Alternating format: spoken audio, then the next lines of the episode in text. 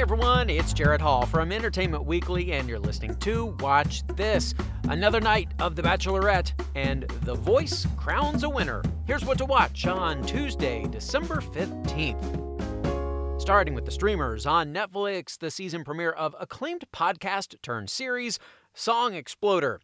Available to rent or buy on digital or VOD, a documentary about holding together the final outpost of the once ubiquitous video store, The Last Blockbuster. A young mother in London tries to reclaim her life after an acid attack in the drama Dirty God. And documentarians try to make sense of the attackers behind the suicide bombing they survived in The Last Sermon.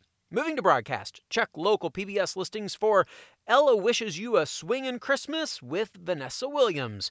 At 8, Play On, celebrating the power of music to make change on CBS. Walking with Elephants, a three hour Animal Planet special. 30 for 30, The Infinite Race on ESPN. And on ABC, The Bachelorette. Hometown dates get the quarantine bubble treatment as Ivan, Ben, Zach, and Brendan introduce their families to Tayshia, all while staying put at La Quinta. The Bachelorette gets the standard pushback from some anxious parents and pushes at least one of the guys to declare his true feelings.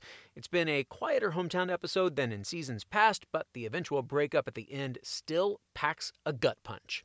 At 9, next on Fox, Chopped Comfort Food Feud on Food Network, the own movie Cooking Up Christmas, and on NBC, the season finale of The Voice. After socially distanced auditions, battles, and performances, season 19's crop of talented singers is down to five Team Kelly's DeSz, Team John's John Holiday, Team Gwen's Carter Rubin, and Ian Flanagan and Jim Ranger, both from Team Blake. In addition to the coaches hitting the stage, Dan and Shay, Jason Derulo, Lauren Daigle, 24kGoldn, and Lewis Capaldi are all among the stars singing hits of their own.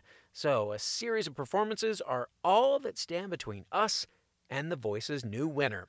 At 10 on ABC, the fall finale of Big Sky. One, two, three. Today's the first day of the rest of your life. Running out of time. I can feel it. You don't let up for a second.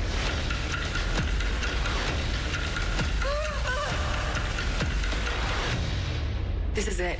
It's gotta be. After only five episodes of twists and turns, one more shocking than the next, Big Sky hurtles toward its winter finale. In A Good Day to Die, Jenny and Cassie believe they're closing in on Legarski, but it's a race against the clock. Ronald and Legarski prepare to move the girls, but Jerrie makes one final attempt to convince Ronald to let her go.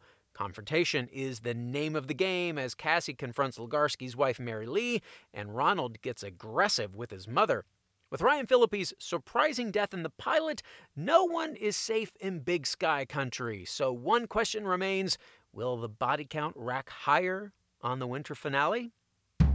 That's going to do it for today. Thanks so much for listening, and be sure to check back daily with Entertainment Weekly and watch this for more TV recommendations, which you can also get at EW.com.